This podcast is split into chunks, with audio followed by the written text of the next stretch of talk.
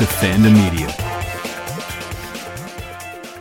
And he's not kidding. Welcome indeed to the very first episode of the Fandom Media podcast. And thanks to people who contributed to help get Fandom Media off the ground. That includes announcer Jason, who you've already heard and will continue to hear, and Thomas Numperson for the intro music. There's more music in this episode coming from other sources. If you heard our intro episode, you've got a preview to what we're all about. Now it's time for the real thing. Here we are delivering analysis, insight, and a few bad jokes. Now, our primary goal here is to have fun but we're going to take it down a notch just for a minute at the start and dedicate a moment to Debbie Reynolds and Carrie Fisher for her amazing contributions to Star Wars over the years. So let's have a moment of silence. With a movie like Star Wars, it's not just about going to the movie, watching it, and going home. There's months of anticipation. There's trailers, there's stories, there's interviews. It's really all part of the process, and you can't separate it from your experience with a movie like this. With a lot of other movies, you go in, you enjoy it, you're done. Maybe you think about it for a few days, and it's kind of maybe you have a conversation about it later. Star Wars is a whole nother thing. The three of us each handled this situation differently, and I think that colored our ultimate experiences, especially especially our first impressions. Uh, Shay, why don't you start? As I've mentioned before in our intro episode, I'm spoiler obsessed, and I think probably a lot of you who are listening to this Rogue One podcast probably also are obsessed with Star Wars and might also have been following the promotion for the movie really avidly throughout all of these months. And so I not only was following the trailers and promotion, but I was obsessed with looking for actual spoilers about filming. So I do that for most things, but I definitely do it extra for Star Wars. That's very interesting. I was interested in it, but I didn't do nearly the level of digging you did. I certainly watched the trailers, and it got me more excited for the movie, and it was a good part of the experience. But uh, I don't. I definitely didn't go too deep into it because I didn't want to be too spoiled. I wanted it to be. I wanted to strike a balance between surprise and having my anticipation at a level that you know got me really excited. Sean, what about you? I was on the other end of the spectrum where I pretty much avoided. I pretty much avoided. You, you can't help but know what's happening in culture, and I had become aware aware of what the plot was very vaguely, you know, the, the, the, plans to get the Death Star, you know. But I definitely didn't seek out trailers or interviews or special information, and I was able to almost completely avoid any of it. I did catch one little brief commercial, mm-hmm. like a few days before the movie came out, so I knew that there was some TIE fighters. but that's about the extent of what I knew going in. And it definitely, I will say, especially after having seen it, then going, at that point, then I did watch all the trailers. And there was a bunch of stuff in the trailer trailers that wasn't in the movies. And I imagine a lot of people who saw the trailers and then saw the movie walked out wondering what, what happened to that. I guess a lot of people probably didn't even notice it, you know, but the fans, people who were probably going to sit down and listen to our podcast, probably did notice it and maybe were wondering about it. And we're going to talk quite a bit about it. And I will say a particular thing that I'm happy about. A lot of times when I watch a movie, and maybe I'm a little, you know, egocentric here, but I feel like there's a flaw of some sort. Usually it's something missing from a character or a plot hole or something that could have, should have happened a little differently that wouldn't have taken me out of the movie. And I feel like I'm just a guy watching this. I shouldn't be able to come up with the answer. You know, sometimes the mm-hmm. answer is you have to like cast another character or add 15 minutes or a whole scene, but sometimes it's just like one line of dialogue. I really love the movie Thank You for Smoking just because it gave me this concept. There's a, a moment in Thank You for Smoking where it's like a cigarette ad executive and you know modern times is lamenting that you know the movie stars of the golden era of Hollywood they all smoked. How come no one smokes in the movies anymore? And they want to convince some movie producer to put the main characters, some Brad Pitt character, smoking in their next big hit. And so they go to Rob Lowe, and Rob Lowe's like, "Yeah, we'll do that." And they're like, "Wait, hold on. In space in the ships, don't they have this oxygen? Won't it blow up?" And Rob Lowe's like, "Yeah, we can just fix that with one line of dialogue about how they invented the what you call it." And I'm like, "Yeah, man, one line. Sometimes that's all it takes is one line of dialogue." Well people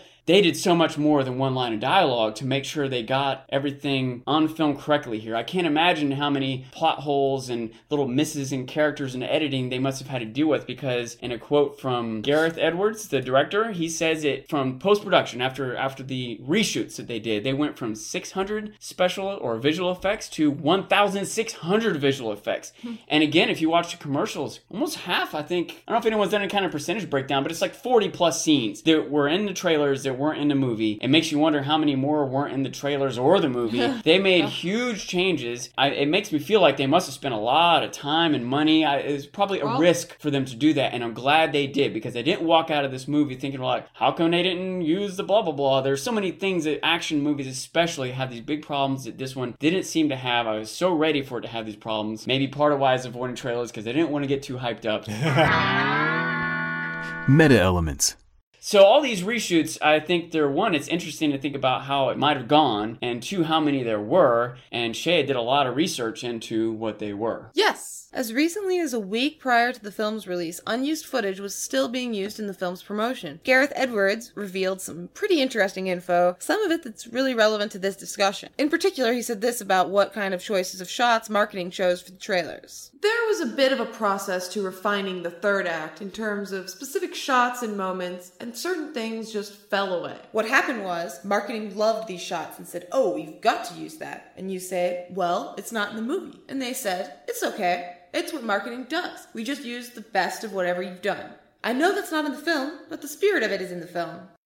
So, that could explain quite a few of the shots that weren't in the movie. What do you guys think about that? It's something we always have to be aware of that, especially with these huge budget movies, that marketing plays such a big part that it actually impacts how the movie is made. I think that this used to be a bit of a problem, that it would be a little invasive, but now they've gotten very smooth at incorporating these things together. And as you'll see from, from some of the information that we've put together here, it didn't really matter to them. It just didn't matter. Marketing was like, whatever, this is cool. It's in the spirit of the film. I, the trailer got me hyped, and I didn't really mind that those things weren't in there. I was like, huh, those things weren't in there. Yeah, so what? You know, the movie was, it didn't change the movie. I think it is definitely an interesting thing to think about the the impact or difference it can make. Like in general, I think they can market it however they want. Like you know, that's on them, and they might mess up by doing it in a way that if it's too different from the movie, people are disappointed. I suppose you've already bought your ticket at that point, so they made their money. But maybe you're less likely to recommend other people to see it. Maybe there might even be some legal issues. Shay, you said that some movies have been sued for having things that, for false Yeah. marketing. You know, Very, and uh, very mad. I think that's kind of extreme, but I can definitely see how it could get to that point. And it's a neat question. I don't know if I necessarily have thought about it enough to have a definitive answer, but my default is if they can get me excited about it, that's fine. I, I almost even think of it as like extra information or, you know, when it's when it's something that couldn't have been done in a plot, possibly maybe that's different, but I think it's neat to it's like a deleted scene, you know, it's like a deleted a pre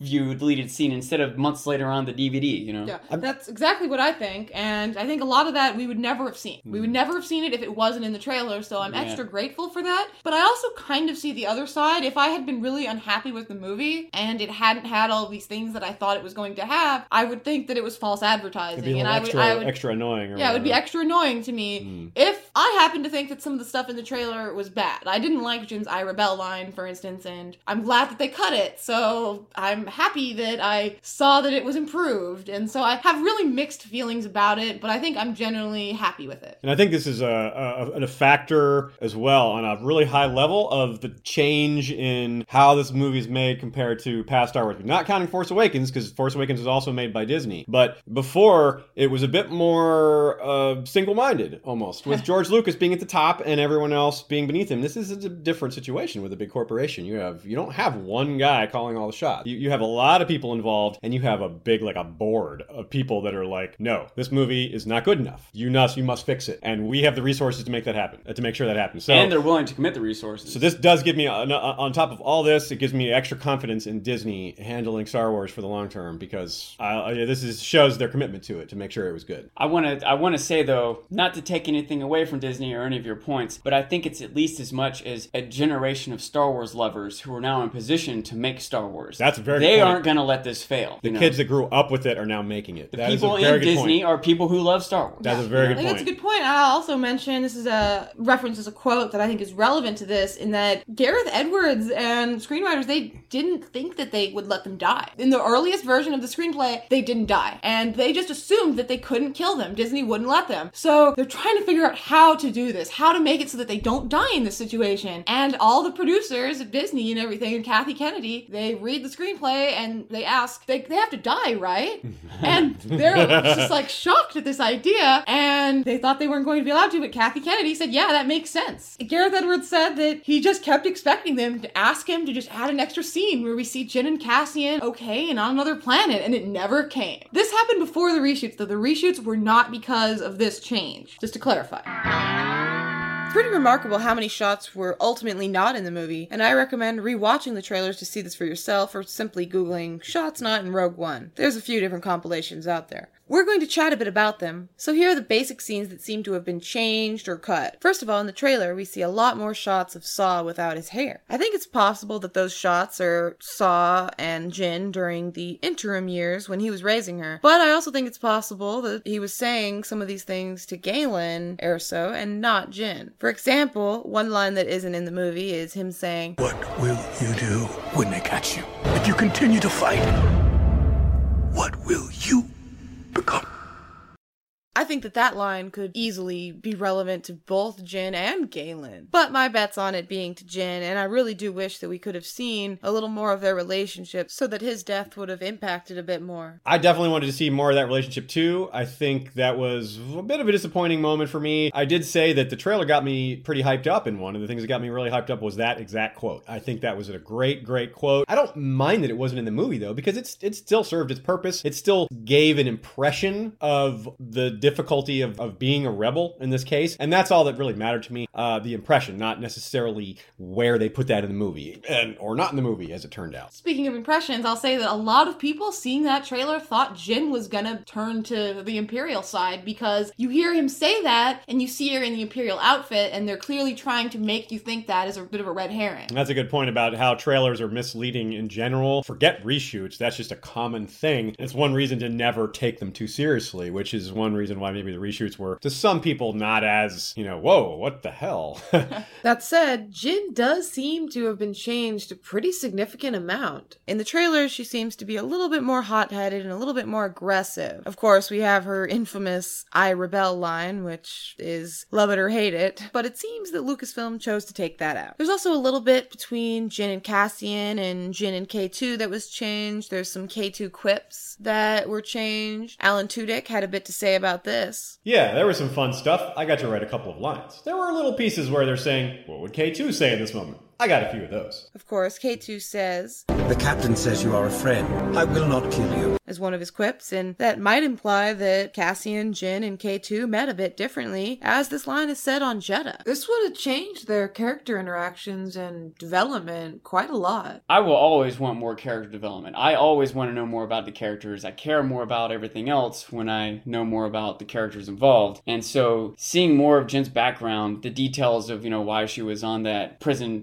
transport or mm-hmm. if there was some other potential story, it seems like from the trailers there may have been more to the story of how she connected with Cassian exactly. I would love to see all that. I would love to see their first meeting and build up to it and everything. I think we all want more of that juicy character development, to be honest, but a lot of the changes seem to have been kind of action oriented as they were on Scarif itself. For instance, we have shots of K2, Jyn, and Cassian running through the Scarif base trying to get the tape out so K2 didn't die there and they didn't go up onto the tower in that situation.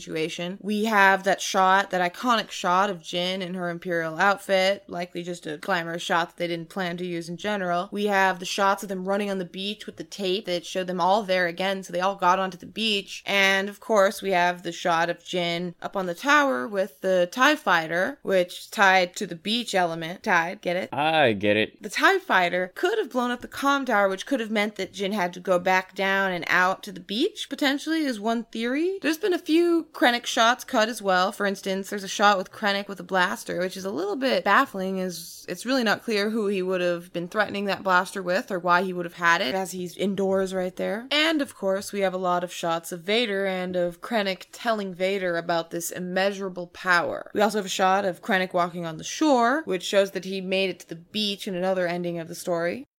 It seems like there's a very good chance the original version had them getting off of Scarif, at least most of them, alive, and this may explain why things were so different. But uh, in the end, these characters never even were reunited at any point. Instead of getting together and getting away, they just went their separate ways and died individually or in pairs. At least they didn't die in apples.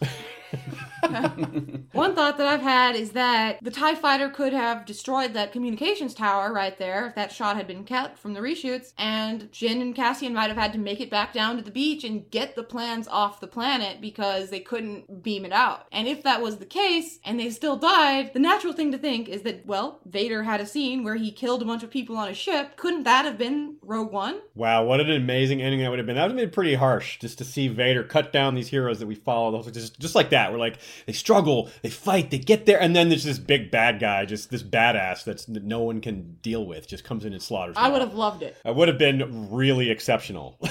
I'm not sure if I would have loved it. I wouldn't have hated it. I, I'm not sure I would have felt about that, but it would have real quite a statement for a Star Wars film. Would make Vader even darker. Yeah, Yes. it's true. And I think that's why they didn't do it. They have to skirt that line, not having him be too dark because kids love Star Wars and kids love Darth Vader as much as he's, you know, kind of a genocidal psychopath. Villain. He's pretty awful, but He's yeah, he- he- he's he's also just cool. Yeah, I guess you're right. You can't. You don't want to make him that brutal, even though he already slaughtered children.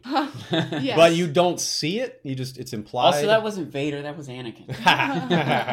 Back to the reshoots, though. There's a few scenery shots, like the overhead shot of the Jedha ruin of the Jedi, or the rebel pilots, the X-wing pilots being led in shackles through Jedha, and things like that that were cut that we really can't speculate too much on. And of course, we have the stormtroopers in the water in the very earliest promotional material. That that seems like it could have been really meant for promotional material, especially as they look like they're kind of scouting and searching out there. The team seems to have been tweaked a little bit too throughout the movie. For instance, Pao and Bistan, the two little alien dudes, one furry and one kind of leathery skin. Those two little dudes weren't really in the film much at all, and I had gone into it expecting them to be pretty major characters because they were actually in a lot of the promotional material, but they really weren't in the movie much at all. Conversely, it seems that things were added for Bodhi, while there's a few little shots that were in the trailer but weren't in the movie. It mostly appears to be the case that he got more material. In an interview with Riz Ahmed, he said that his character started off as this total other dude, and by the end of the movie, from a combination of what he was doing and what they felt the story needed, he was just a totally different character with a different name, a different job, a different everything, and much more part of the ensemble. There wasn't much cut from the trailers for Baze and Chirrut, but there was one crucial line, which is Baze yelling, Destroyed our home.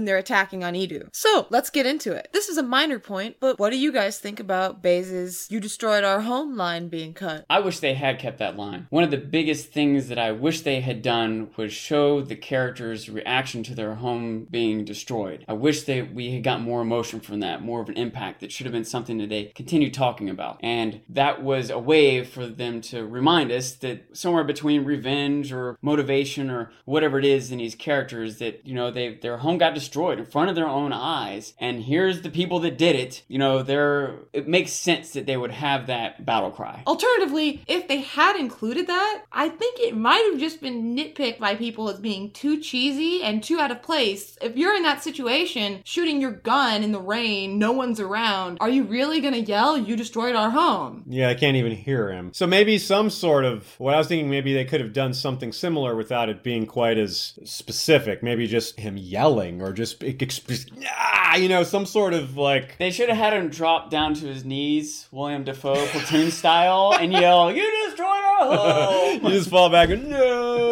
Oh, but they already did that with Vader in a prayer movie. Yeah, yeah, that's why they didn't do it. That's why they cut that line.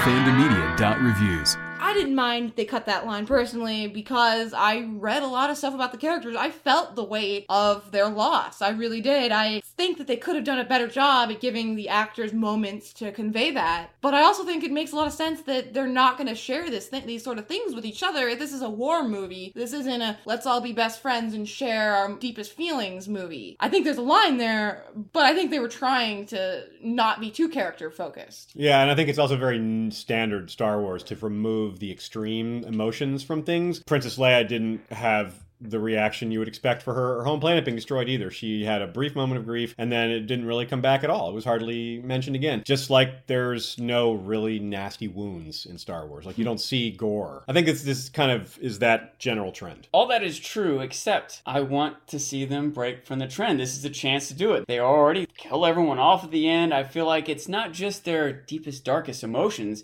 It's a pretty surface emotion to see your hometown blown up in front of you, you know. And I think it would have been really something to see them that moment when they're all like getting on the ship and Chirrut's trying to clarify because he's blind and like, it's gone, all of it, you know for someone to break down into tears there. I don't, and maybe at that moment they're in shock, but at some point, some character I feel like should have had this emotional moment. I think it, I really seriously telling you, I think they could have got a Best Actor nomination out of this movie. I think they could have used that tragic moment and this great cast of performers Hmm. to get a real moment of emotion and really get some, I don't know, hype around something beyond Star Wars action. You know what I mean? Speaking to that, I'll say that you didn't even realize that Bodhi's hometown was Jedha. No, I didn't. Yeah. So we should have seen more of a reaction. To be fair, he was the most in shock. He was recovering from the Bor Gullet. But I also think that Baze and Chirrut have shown themselves to show emotion. They Yeah. aren't your typical macho men. I think that maybe in other movies you wouldn't show them breaking down into tears. But I think that they would have. I think that their characters would have, and I think that it would have improved their characters even more for them to be comfortable expressing their emotions in that way. or to show how tragic it was for them to not be able to control their emotions in a moment like that. I mean, think about the moments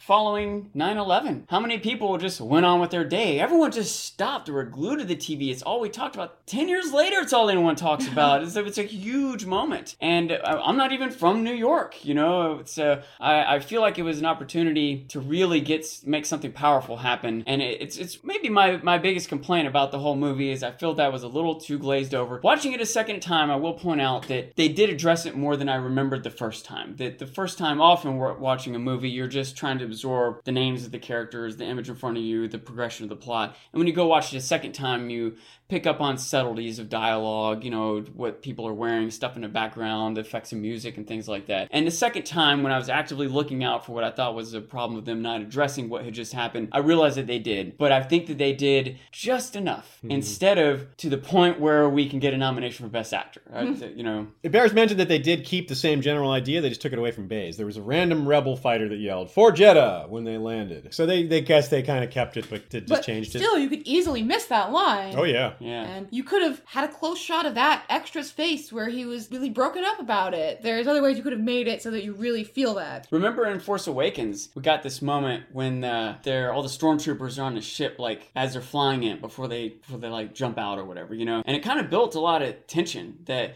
The, the sounds and the, the imagery of this, you know, imminent battle. It might have been neat to have a similar parallel shot of the rebels in a, their carrier ship about to be dropped off, and one of them in there where the stormtroopers are just kind of mechanical, you mm-hmm. know, clones just going to do what they're told. But these guys, they're fighting for what's right. They're fighting for revenge. They're fighting to protect da da da da. And one of them being from Jedha might have been on the ship talking to, aren't you from Jedha? Yeah, man. And had someone coming close, you know. The point of this is that if we can name a dozen examples of how they could have slightly improved the characters with very little effort, that that's a big flaw in the movie. Yeah. On the, on the other hand, I'm going to make a counterpoint. These are the the picture that's painted of these characters. That these are rebels, especially the ones from Jedha, but not just the ones from Jedha. And Cassian makes this point to Jyn about you think you're the only one who's lost everything. It's a it's a very strong point, and it brings out a little something that's raised earlier in the movie, which is when Cassian just kills the informant that he's with, which just shows you that these are darker, darker characters than the rebels we see in A New Hope on. Those are like clean cut, perfect good guys, except for Han Solo and maybe a few others. But you know, Lando's gray as well. But there's you know you see you see the difference. You know what I'm getting at. These Rogue One characters, especially characters like Saw, the extremists, mm-hmm. a lot darker, right? And it's because of the things they've had to do. It permanently affects them. Same with Cassian, and that is part of why their emotions are the way they are. They're not as emotive because they've suffered so many times in their life that they're bur- almost burned out. They're They inured to to this type of thing. You use your example of 9 11. Well, most of us had seen nothing like that in our lives. We hadn't experienced loss, and that wasn't even personal loss for most of us because we didn't know anybody personally affected by it, at least. Maybe uh, most of us. Some, some people out there would have. But none of the three of us knew anybody who was actually in the building at the time. That's the same here, or the opposite here, rather. So many of these characters have suffered so much in their lives. They're extremists that have been on the fringes of a difficult rebellion for a long time. A lot of them know that they're going to die. They do not expect to live. I'll say as a counterpoint, we have Bodhi as the character who is not a rebel. He is not conditioned. He is not a fighter. He was an Imperial pilot that was just trying to make ends meet and support his family. His hometown is Jedha. He should have a lot of emotion. A cargo pilot, right? Not a Yeah, fighter pilot. Not even. a fighter Yeah. pilot, a cargo pilot. As soon as he found out what was actually going on, he was too left much them. for him, it was yeah. too much for him, he left it, and he couldn't handle the brutality and the thought that these rebels might be as awful as the Imperial people. That's a thought that he has in the books. Actually, is who did I throw in with? Are these as bad as the Imperial people? And he's not right, but he's not entirely wrong. He found Saw and he tortured him. Yeah, yeah. I will say, as much as I maybe want to complain about them, about them not going as deep as I want into things like emotion and character development, they still did go pretty far. There, it was pretty clear. George Lucas. I don't even think this is like some theory people came up with. I think it's something he stated that the Empire is supposed to represent the Nazis. You know, Yeah. that- Yes. especially when you go back to that time period. We're coming out of World War II, a little more closer to that generation. His name Stormtroopers is no accident. Nazi Stormtroopers Yeah, thing. yeah. and I felt I had this feeling in this movie, you know, when they were uh, when they were in Jedha and the before that skirmish scene there with the troopers and a tank kind of rolling through through the streets. I thought, you know, this is kind of reminiscent of, of troops rolling through the streets of uh, of Germany as the Nazis are taking over. And I thought, you know, this is also a little bit reminiscent of American troops rolling through the streets of Iraq or whatever. And the Uh, terrain is not too far off. The culture, Yeah. the fact that they're mining an energy source. Yeah, and yeah. Yeah. And I, I wonder how much intent there was or coincidence, how much they peel back from what they might would have wanted. They're just like, hey, don't get too political now, you know. But uh, but they definitely, I feel like, are getting into the gray areas of characters that the past movies haven't done so much. The good guys are a little bit more clear and cut good, and bad guys are more clear and cut bad. And we're delving into some crossover with the idea, because I often think in every movie, but Star Wars especially, when the good guys are just like shooting into these hordes of bad guys and they're all just falling down dead, like those are people dying. And it's a little easier when they're Nazis or when they're clones or when they're droids, but they make it a little tougher when one of them is Finn. They make it a little tougher when one of them is Bodhi. I thought about that a lot actually watching this movie. When they were killing those stormtroopers, I actually had the thought, how many of those are as good as Finn had the potential to be? And when I was seeing the pilots and the Imperial base being destroyed, I thought, Bodhi lived there and look at how he turned out. Just made me really sad, but I, I think that's somewhat the point is the horror of war. Yeah, yeah. Not all the people that work for the Empire at this point have had the revelation that Bodhi has had. This isn't deep into this is we're not deep into Palpatine, Vader, p- destroying planets, being really evil. They're not fully they're not to that point fully yet. They're going in that direction and these rebels certainly have figured it out. They they figured it out a while ago. But this is a huge galaxy, a huge not everybody knows what's going on. Some of these people, like you said, the stormtroopers even, some of the just tactical officers, etc. Some of these just cargo pilots, these kind of characters, they were just taking jobs and they when they signed up for this job, it wasn't signing up to work for an evil company. It was just a government job for a, the government. And the government was just a government. It too bad its, they had a it had 20-year its good and evil, yeah. Too bad they had a 20 year contract. 20-year That's why yeah. there's still stormtroopers working on the Death Yeah. Star years later. It some of this reminds me of the discussion from Clerks. Do you remember? Exactly, when they were that's why- talking that's what about I the, thought of. The contract workers or whatever on the Death Star that got blown up along with it.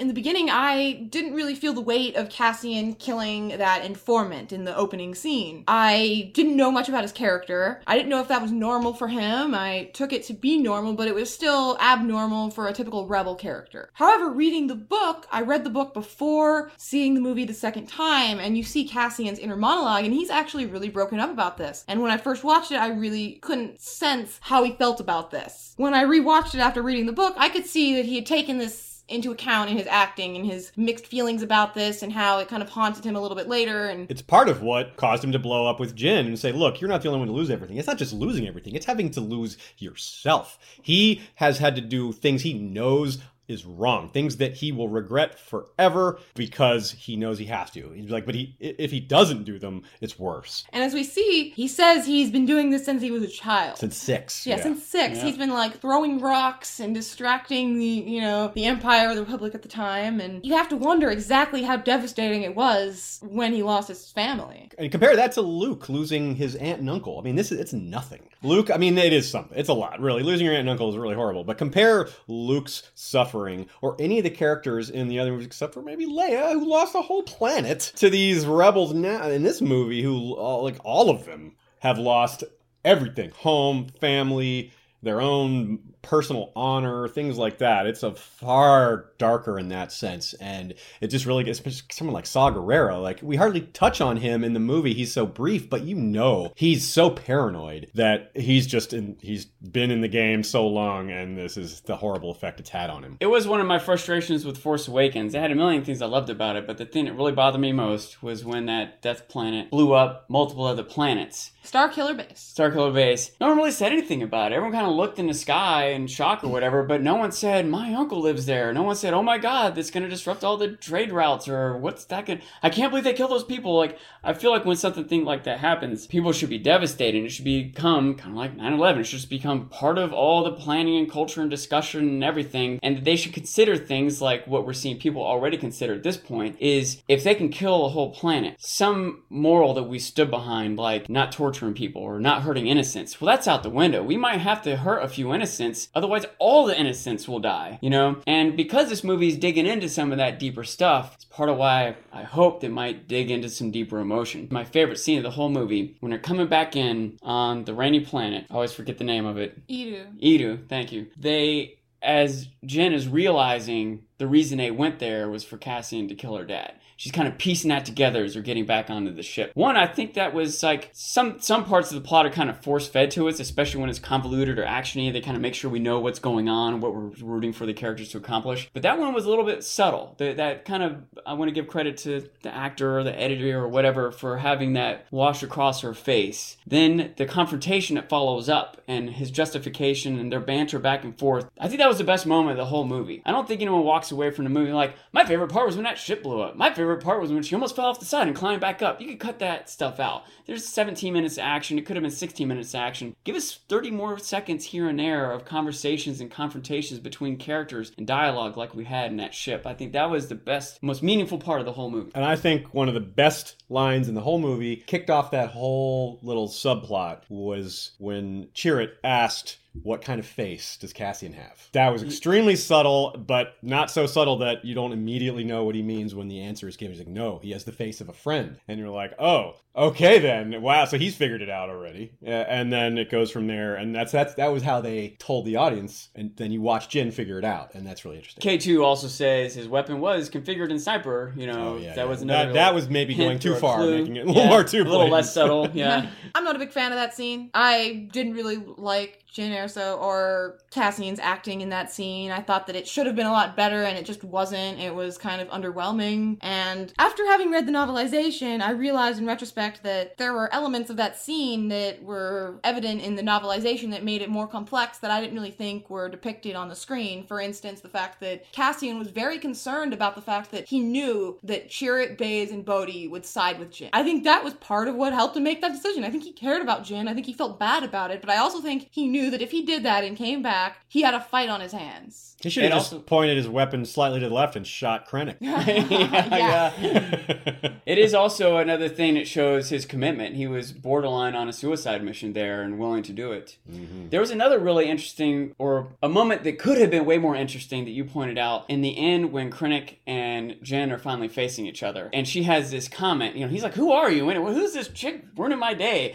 You know, and she's like, You should know who I am. And I, I, I didn't think about it too much at, at the moment. She doesn't but say that. She just says she says who she is. She should say something that shows that she feels that she that he should know who she is. Yeah, but he, whether he should remember or not, To her. he, yeah, he doesn't seem to. But from the novelization, and and even without the novelization, when I think about it, it makes sense that he's been like the villain of her life. You know, I, I didn't realize till the second time we saw these flashbacks where, as a little girl, they were, were with each other, the family that you know, Krennic was friends with this family, and in fact, I thought that was another good moment that I didn't catch how good it was, but but that meeting between Krennic and Galen at the beginning, I thought that was really the look on Krennic's face when Galen claims that his wife has been killed. It was just a little pause there. I, I feel like they could have just not done it or done it differently. It was really subtle, but I thought that was a really good moment to think about what was scrolling through his mind and make you scroll through your mind about how he's reacting. Is he genuinely upset? Is he pretending like he's mournful but doesn't give a crap? You know, how is what's he going through here? But the scene when he meets up with Jyn at the end, this person is like killed her mom, kidnapped her dad, ruined her life, not to mention like a villain of humanity. the guy who made you know this that's blowing up that blew up Jedha and all those other things. and yeah. yeah. and she's in this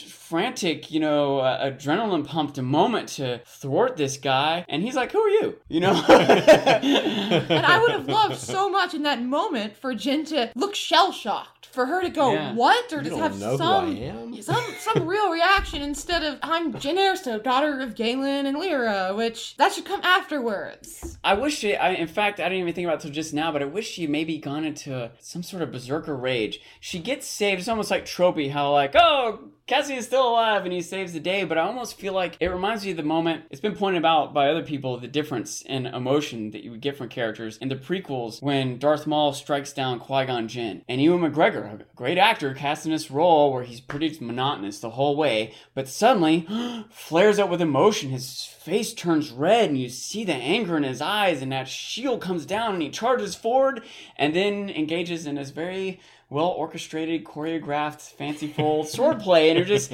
compared to the moment in Return of the Jedi when Luke is facing down Vader. And just the Emperor away, is yeah. egging him on, and Luke is just hand over head, just So much better. hammering down with no kind of choreography or grace or anything. But it was very powerful and very emotional. And I wish of that Mark had happened Hamill's that best moment with. Jyn. I wish she had just yelled and charged forward, and Krennic maybe even shot and hit her. And just like in the beginning, matter of fact, I can't believe what a good parallel it would have been.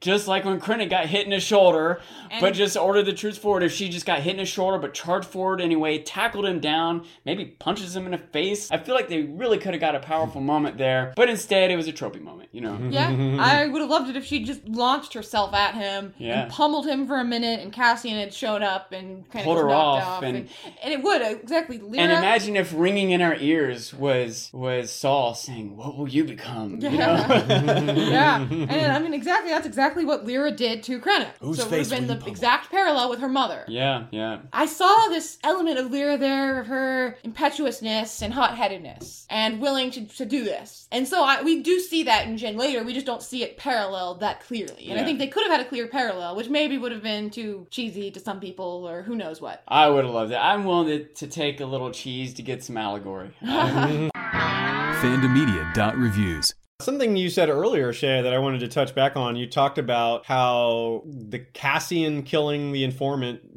meant a lot more the second time. And I wanted to build on that comment because I think that applied for me personally, a lot of the characters that worked for me for. Because one of the things about this movie, it was actually very subtle. I think the more I think about it, the more cool things I figured out or that we figured out together, whatever, made me like the movie more in, in a lot of ways. I liked it initially too, of course, but my enjoyment has grown the more I've thought about it. And one of the reasons for that is that seeing it the second time allowed me to not be overwhelmed by things moving really quickly. And I had had time to process a lot of things. And mostly, though, the characters had been taken to heart. And you know, you know, it, it- you see the same, it's the same thing again when you're watching a movie second time. But those characters are more part of your psyche. You, they're more part of your subconscious. You know them better because you've already seen them once, and you have maybe, in my case, in particular, I was inspired to go learn more about those characters, learn about their backstory, because I knew I was going to see the movie again, and I thought this would help me enjoy it more. If I was like, wow, I'm, that was one of the weaknesses of the movie, you know, that a lot of people seem to agree on, that the characters weren't fleshed out enough. So I'm going to fix that on my own. I'm going to flesh them out by reading. And that's one of the great things about Star Wars is that it's really easy. You don't have to dig really deep to to find Yeah. more information about Star Wars characters. It's as simple as going to Wookieepedia or looking up the visual guide or the Art of Rogue One books, all three of which have a huge amount of extra information, pictures, artwork. And just to be clear, that's Wookieepedia, not Wikipedia. Wookie like Chewbacca. It's a it's a wonderful site. You can get lost in there for hours. I certainly have. Wikipedia's pretty good, also. That's true. I've also gotten lost in there for hours at a time. Days. Years. Fandomedia.reviews. So we've talked about the the good guys a lot. We talked about the rebel side a lot, but there's actually quite a bit of story on the imperial side. There's quite a lot of scenes with Tarkin and Krennic, and of course there's some Vader, which was which was a lot of fun. I think I want to talk about Krennic and Tarkin a bit because I think this was really interesting and uh, it showed the other side of things. It shows on the rebel side of things there's clearly struggle because the rebels are a disunited group. There's several different factions, and as we saw in that scene where Jyn united them, well, Failed she to. f- tried to unite them, right? She failed to unite them. She got enough of them for it to work, but they couldn't agree. That's not the kind of thing that happens in an empire, not as much. You have power structures that are very strict and one guy at the top. and Tarkin outranks Krennic. And I really thought there was a lot of subtlety in the storyline there.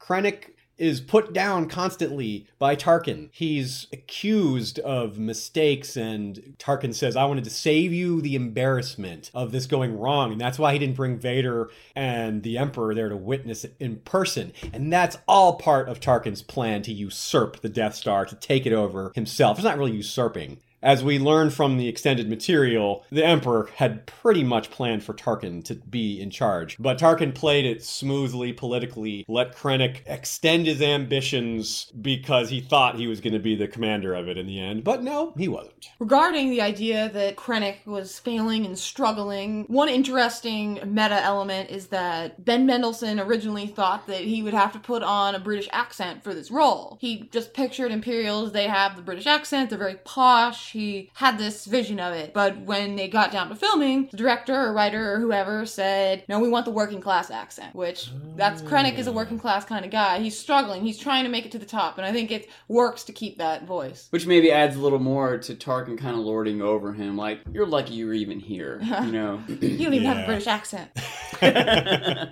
I think that's really interesting. I think the Imperial story got kind of maybe got lost in the shuffle for some people, but I uh, and I didn't quite capture all of it in the first time. But second time through, I was really focused on. it. I think it's great. I, I, I, Krennic's ambitions, I think, were really interesting subplot, and the way the Empire just cruelly can take people's efforts away. It's it's, it's like even the other bad guys, you know, Yeah. like they do this. They t- they strip mine Jedha and then blow it up. You know, it's kind of similar. You know, Yeah. they they use every get every ounce of value out of something, and then they throw it away. And Krennic was do was the one doing all that, and then it happened to him. You know, that's the thing I meant to say earlier, by the way, when you were talking about the nature of how the Empire's perceived around the galaxy and that uh, the Emperor hasn't totally taken over at this point in the storyline and so on. I considered for a minute what a loss it was for them to destroy the planet that was like the archive and had all kinds of troops and everything down there. But I, again, second time watching it, kind of piecing things together, I imagine they were doing that for propaganda reasons. They already had mentioned no, no Death Star blew up Jedha. That was a mining accident. Now we're gonna blow this up too. We're just they're just trying to cover their tracks of how people are aware or perceiving this Death Star and Empire's abilities. You know, it makes me think that I wonder if the Empire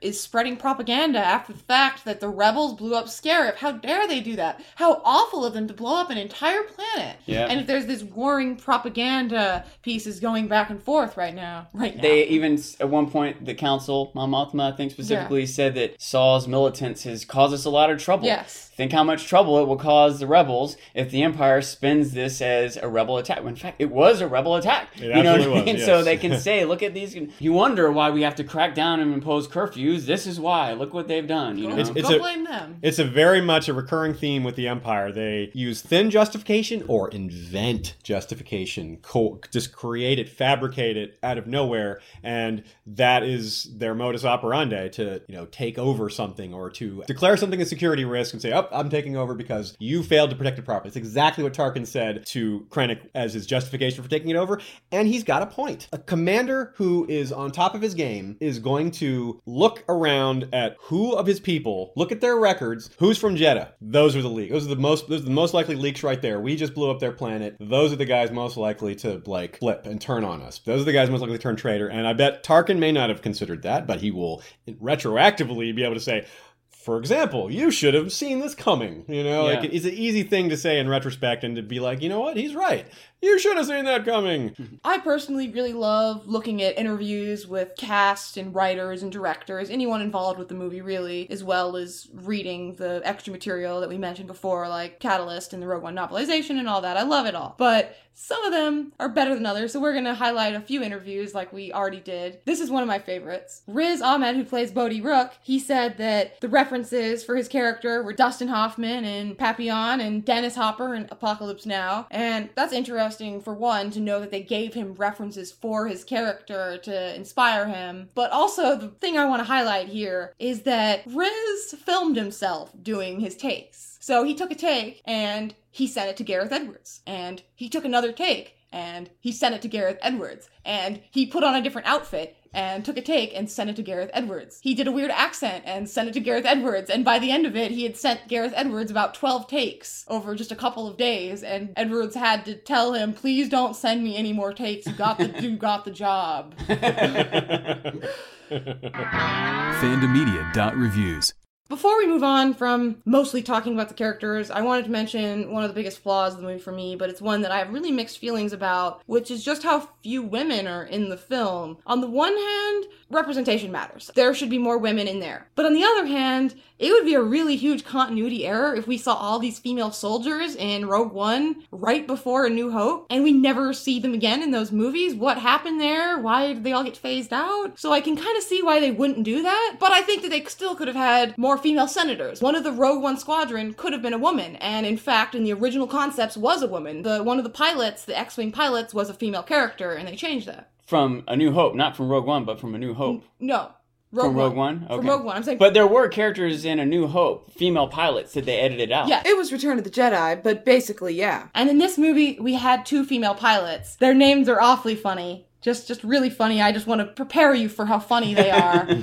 One of them, Blue Three, which is Jessica Pava's call sign as a aside, is Geraldine James. That's the actress's name. I really like her. Her character's name is Jaldine Jerams. The other one, which was the Asian female pilot, her name is Gabby Wong. Can you guess what her pilot name is? I'll give you a second if you want to create some anagrams real quick. Is it Wabby Gong? That would have been good, but no, it's Wana Gabon. I just think that's really funny that they do that. It cracks me up. On that line, Wobani Labor Camp is an anagram for Obi Wan. Whether that was on purpose or not, it makes me laugh. Star Wars has a really easy time with diversity relative to other movies because it's always had this huge. You always have these, all these different types of people and characters and aliens and everything. It's pretty. No one's going to look out of place unless it's like on the Empire side because they're all you know they're all sterile. All they're all old white guys. but that's by design. Visual elements. I have a character I want to talk about that is a visual himself, K2. I guess there's probably a bunch of others, but he was featured in a movie. And in fact, as I think about it, I don't even know if he's uh, CGI or a, a He's- physical he's robot motion that they made. Wow, CGI. so one way or the other, it's impressive. A- As an aside about that, with those reshoots, one of the shots in the trailer has Alan Tudyk in his motion capture suit. yeah. So K2 was running on the beach and they didn't put him in. Oh, it's just a dude in a It's weird just, a, suit. it's just a mistake. was it actual the Alan. Tudyk running in the? Yeah. Yeah, in the little suit, you can see the, the cap, and you can just barely, because you know what he looks like, you can kind of see that it's him. It just looks like an alien or something, huh? It Yeah. just it looks like it could be a guy in in his full military outfit with his hat, except that you know what Alan Tudyk looks like, and this is a weird looking outfit. Yeah, yeah. Interesting. in a quick Um, trailer, it's easy to get, get past, but he's like, wait, what? The? When when you- you're already looking for things that are uh, Yeah. not in a movie or whatever, yeah. Well, anyway, I, I was really impressed with uh, one. I think he might be my favorite character. I think that he he got all the best lines, you know, and uh, and he got to be a hero too. But I, what I was really impressed with was how they got emotion out of this droid. I think that maybe my second favorite moment of the movie was when they're getting on a ship. They're heading out to they Cassian, Jyn, and K2, and she has a blaster and he's like, "Where'd you get that?" And and uh, and they kind of banter about it a little bit. Cassian lets it go, and he sits down next to K2 in a pilot seat. And K2's like, "You're gonna let her keep it? Do you know what the chances are of her using it against us? high, very high." That moment, if you look at his face, I don't even know how they did it, but you can see concern on his face. totally you can agree. See, uh, uh, borderline, I don't know what to call it, insubordination or frustration.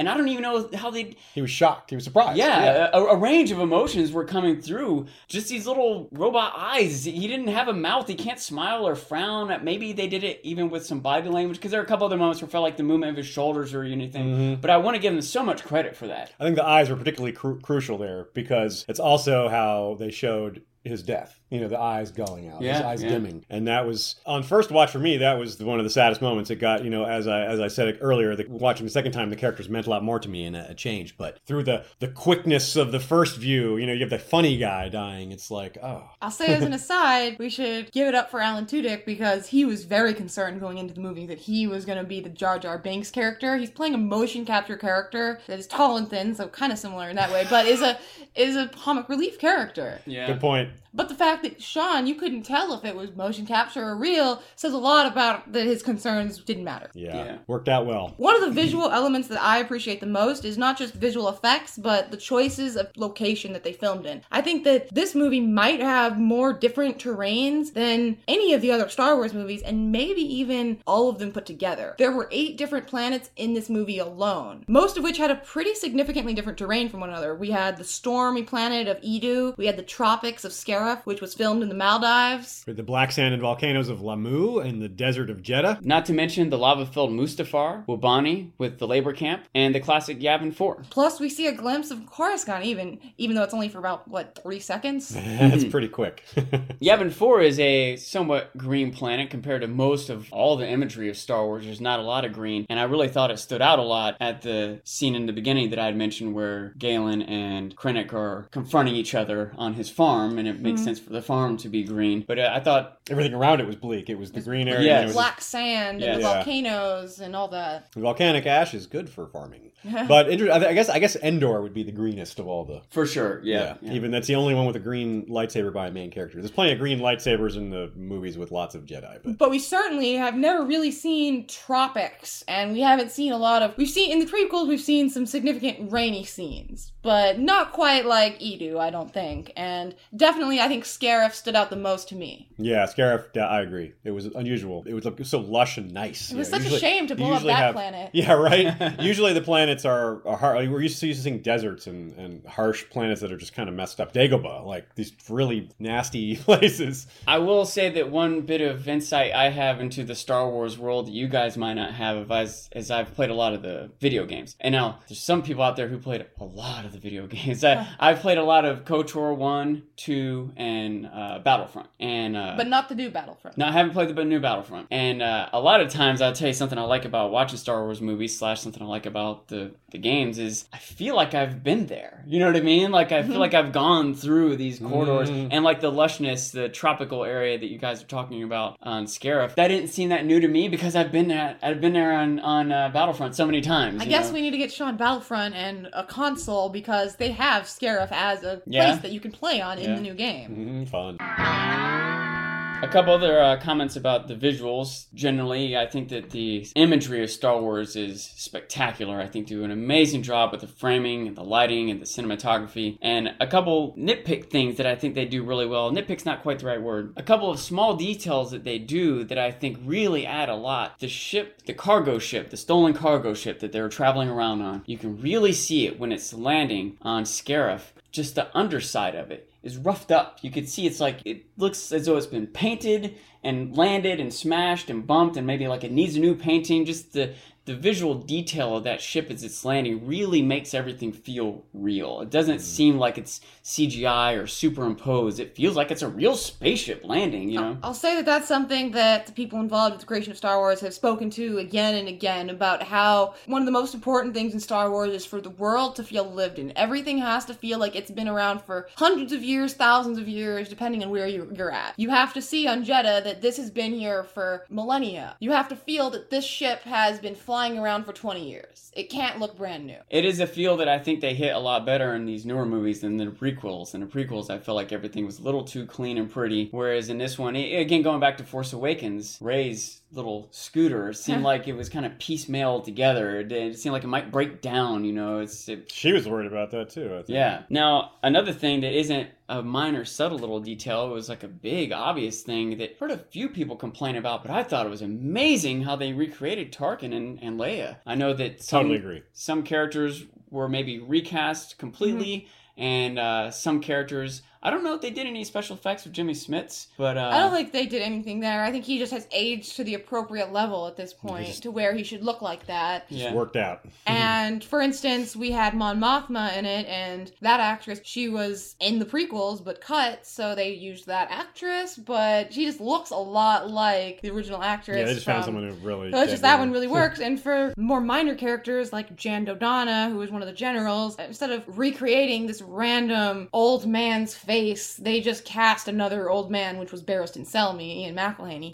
Or in another case, they did something even more special in the case of two of the pilots that we saw, Red and Gold Leader, in that fight. And people who are eagle eyed will have noticed that the film stock looked a little different for some of the pilot shots. That's because they took unused footage from the original movies that was never used of them using their call signs and put it into the movie. I think it's really amazing to think that someone had a minor role in a movie 30 some years ago. It got cut, but somehow the footage popped up later in a big budget movie. 40 it's like unheard of. I wonder if those actors are still alive. I wonder One if they of got them is. paid. They One got of some they got a little bit of they got money they never thought they'd see. Fame they never thought they'd see. yeah, that is just really I think I'm ultimately for that. I really liked the idea. I think it was worth it. It distracted me a little bit. I took notice of the different film stock and uh, and that, but I knew what the explanation was for it. I knew who it was and what that meant. Someone who had never seen a Star Wars movie might see that and be like, "Why did they look so weird?" but I think that's not worth them not doing it. Audio Elements.